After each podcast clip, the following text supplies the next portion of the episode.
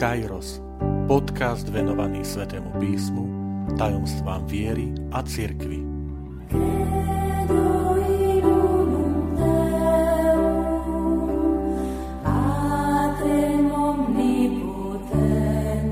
tridsiata piata časť. Stopäťdesiattri rýb a sieť sa predsa nepretrhla. Vitajte pri počúvaní tohto podcastu. Volám sa František Trstenský, som katolícky kňaz, farár v Kežmarku a prednášam Sväté písmo na Teologickom inštitúte v Spišskom podhradí. dvadsiata prvá kapitola Jánovho evanjelia rozpráva o treťom zjavení skrieseného Pána svojim učeníkom.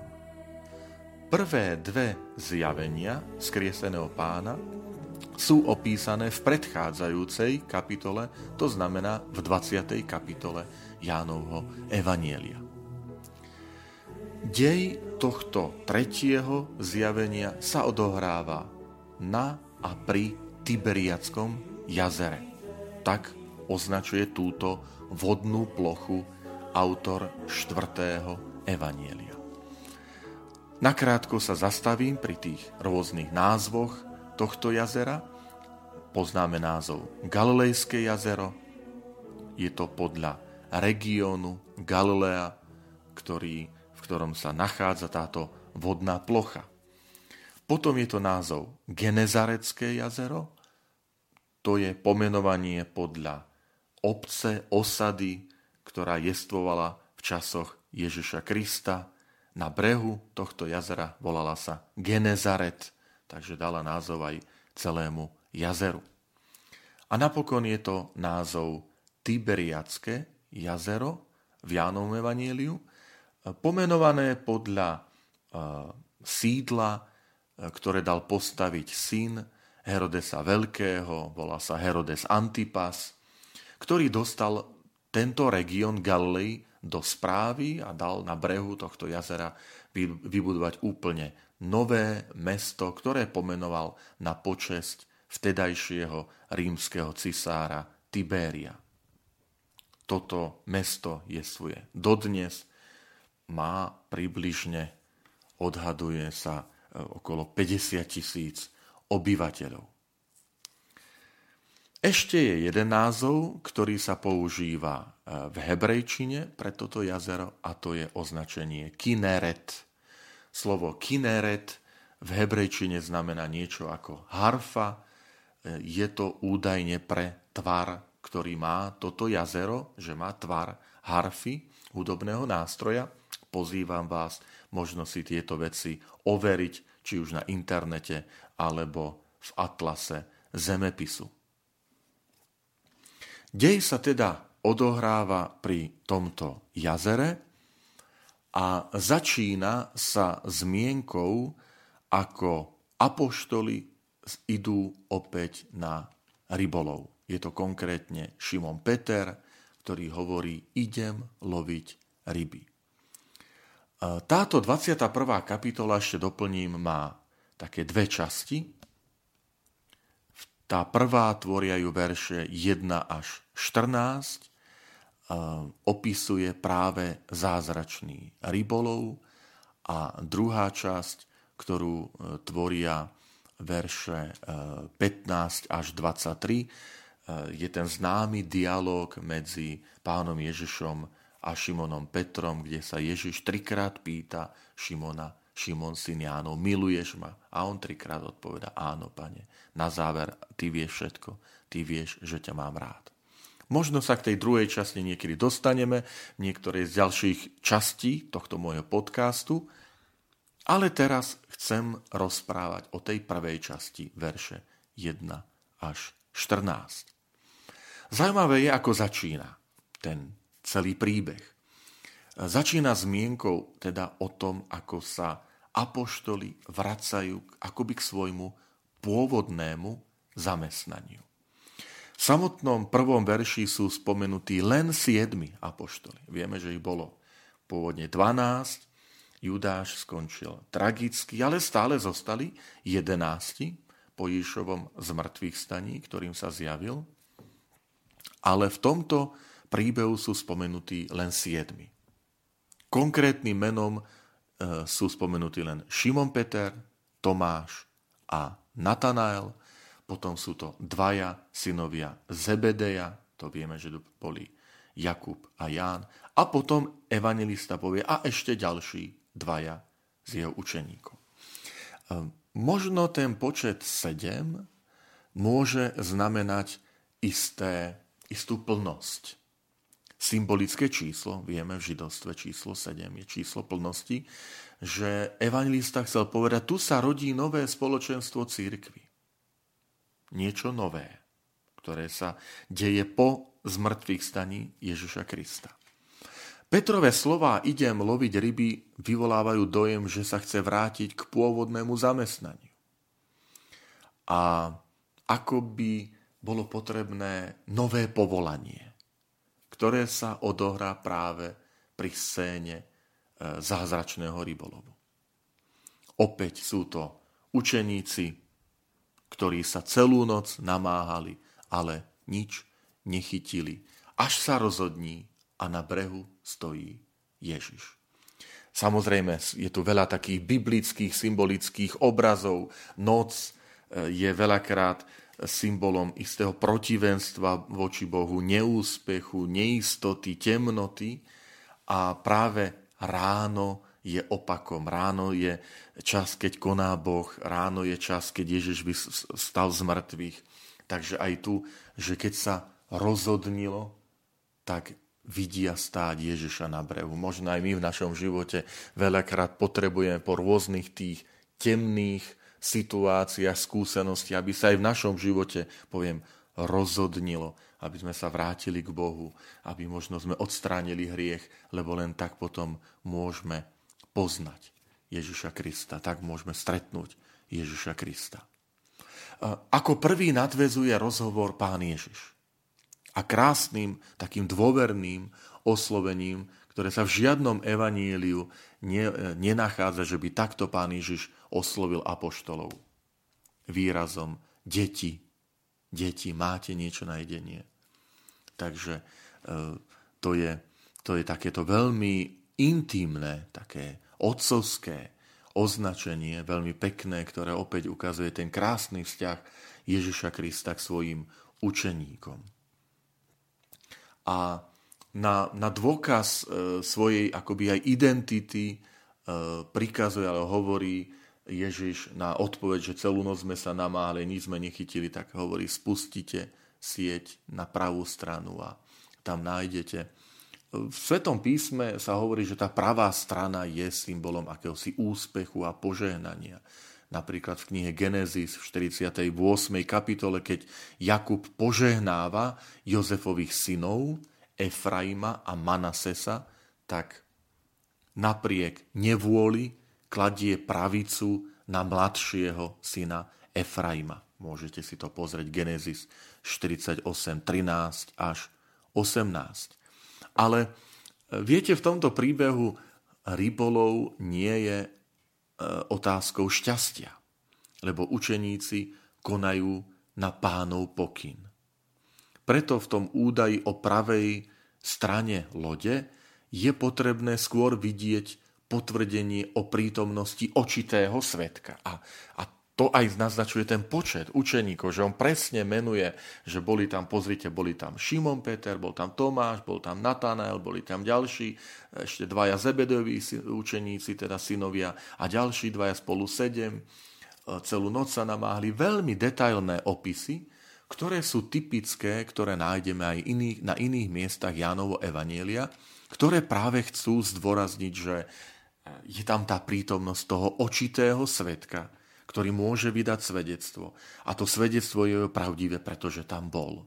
Pretože môže o tom podať správu, svedectvo, ako ten, ktorý bol bezprostredným svedkom týchto udalostí.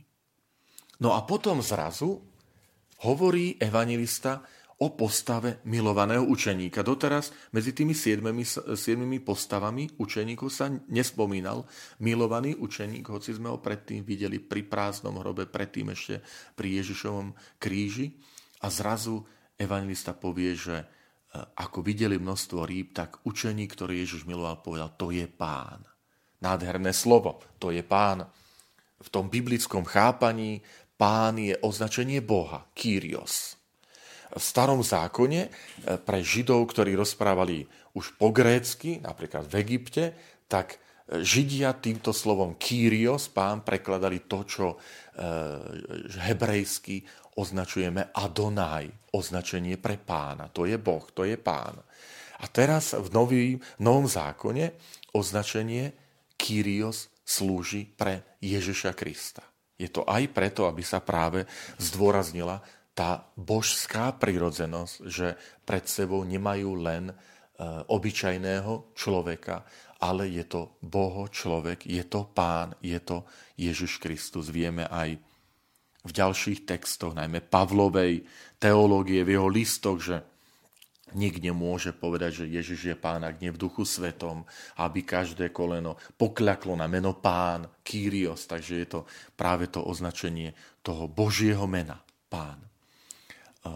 Peter koná tak, ako ho poznáme, že veľmi impulzívne, to je človek veľmi taký emotívny, skáče, skáče do vody hneď, ako počul, že je to Pán, pretože mal, nemal teda na sebe ten vrchný odev.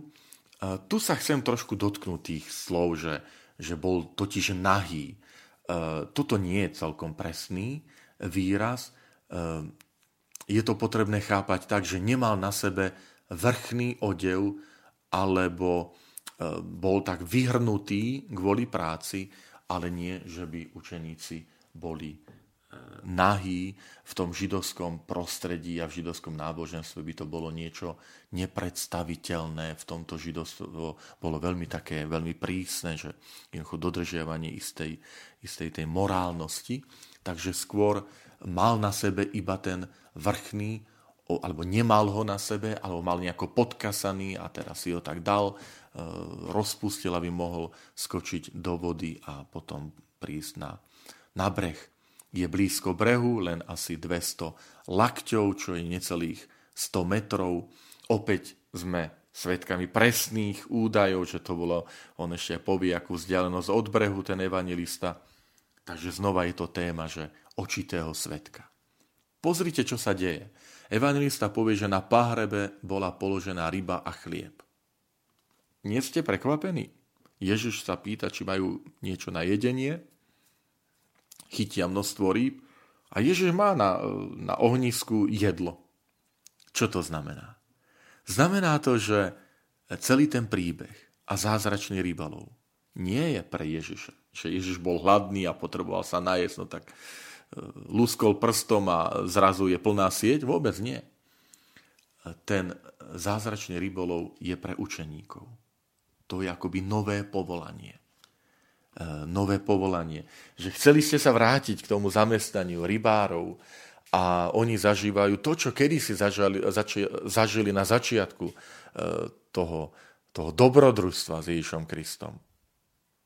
Veď spomeňme si, ako ich Pán povolal za apoštolov.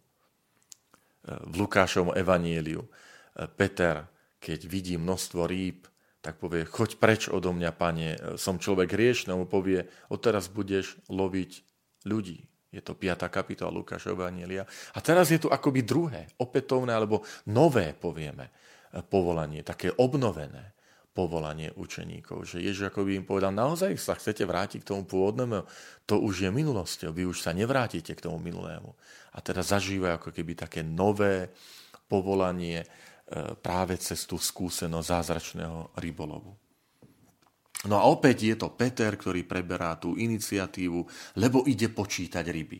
A toto je niečo, čo je prekvapujúce. Dostávam sa teda k jadru tejto, tejto časti môjho podcastu. Totiž v dejinách kresťanstva dvetisíc rokov odborníci, ale bežní veriaci sa zaujímajú, ako je to s tým počtom, prečo stopäťdesiattri rýb, čo to znamená. Je niekoľko vysvetlení. Ten počet stopäťdesiattri napríklad hovorí, že, že vtedy bolo známych stopäťdesiattri druhov rýb.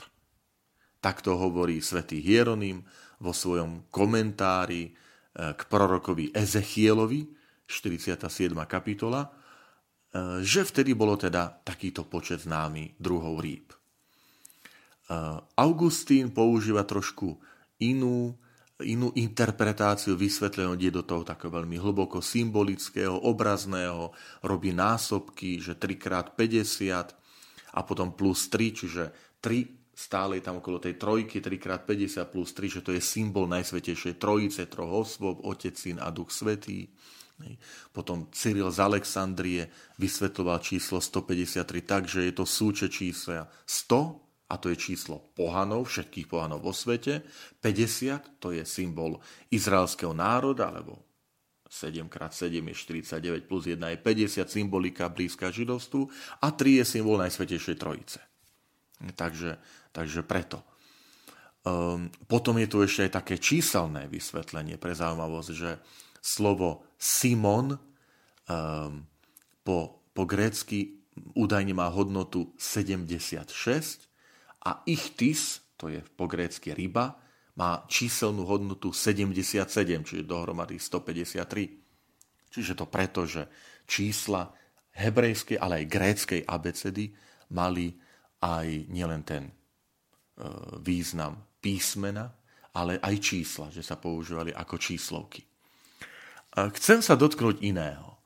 A to totiž, že v súčasnosti sa mnohí tí odborníci, biblisti, exegeti prikláňajú k symbolickému významu, že je to akoby taký, taká univerzálnosť cirkvi, že spása, ktorá je ponúknutá všetkým ľuďom, že to nie je len úzky okruh, ale že sieť zachytávajúca množstvo rýb znamená, že tí učeníci, apoštoli sa naozaj stanú tými rybármi ľudí, pôjdu do celého sveta a tam je povedané, že sieť sa neroztrhla, že naozaj, že nikto nemusí mať obavu, že by sa nevošiel do tej cirkvi, do tej spásy, že by vypadol odtiaľ, že jednoducho to je niečo, čo čo zahrania to evanjelium Ježiša Krista, zahrania e, všetkých ľudí. Čo si podobné vidíme pri Ježišovom spodnom odeve, pri jeho ukrižovaní, sa hovorí, že tí vojaci neroztrhali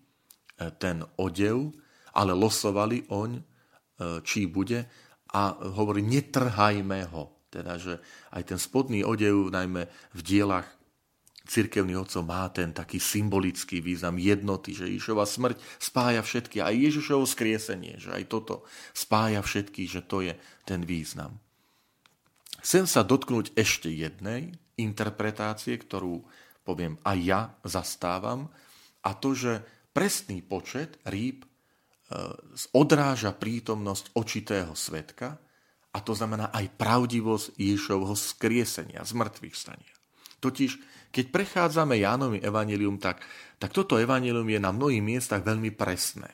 Napríklad v piatej kapitole pri uzdravení toho chromého pri rybníku Betsata, tak sa spomína, že tam bolo päť stĺporadí. A naozaj archeológia ukázala, že tam bolo tých päť stĺporadí. Potom, že človek bol chorý tridsaťosem rokov, presný číselný údaj. Na sviatky posvetenia chrámu v desiatej kapitole Ján povie, že bola zima a Ježiš sa prechádzal v chráme v Šalamúnovom stĺporadí. Skutočne, chrám mal aj takú časť, ktorá sa volalo Šalamúnové stĺporadie. Potom Betánia, ktorá bola od Jeruzalema vzdelená pätnásť stádií, to je v jedenástej kapitole Jánova evanjelia, osemnásty verš. A skutočne, pätnásť stádií je približne tri kilometre necelé a naozaj Betánia leží necelé tri kilometre od Jeruzalema. Takže, milí priatelia, čo ten počet stopäťdesiattri rýb, prečo je tam taký dôležitý?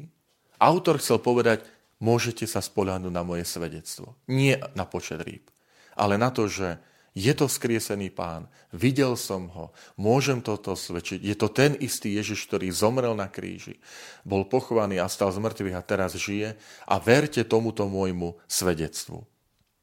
Dokazuje to aj ten záver Jánovho evanjelia, kde sa hovorí, že, že to spoločenstvo hovorí, že je veľa vecí, ktoré Ježiš urobil a nie je to tu vložené, ale toto je svedectvo toho milovaného učeníka. My vieme, že jeho svedectvo je pravdivé a tak aj týmto presným počtom e, chytený hríb, že bol pri tom, videl tie udalosti, ako, ako Šimon pláva, ako sa rozprával s Ježišom, ako Ježiš potom vyzýva Petra, aby ho nasledoval, že sú pravdivé a skutočné a preto nám ich odovzdáva, aby sme aj my verili Ježišovi a vierou v Ježišovo slovo mali večný život. Ďakujem veľmi pekne za, za to, že ste boli súčasťou tohto, tohto môjho zamyslenia a želám vám už aj s blížiacimi sa takým letným časom dovoleniek veľa Božieho požehnania. Buďte opatrní na cestách a na dovolenkách a znova do počutia pri ďalšej časti. Ďakujem, že ste počúvali tento podcast. Teším sa na ďalšie stretnutie s vami. Sledujte naše aktivity na web stránke farnosti Kežmarok w w w bodka fara pomlčka kežmarok bodka es ka alebo na Facebooku farnosti Kežmarok.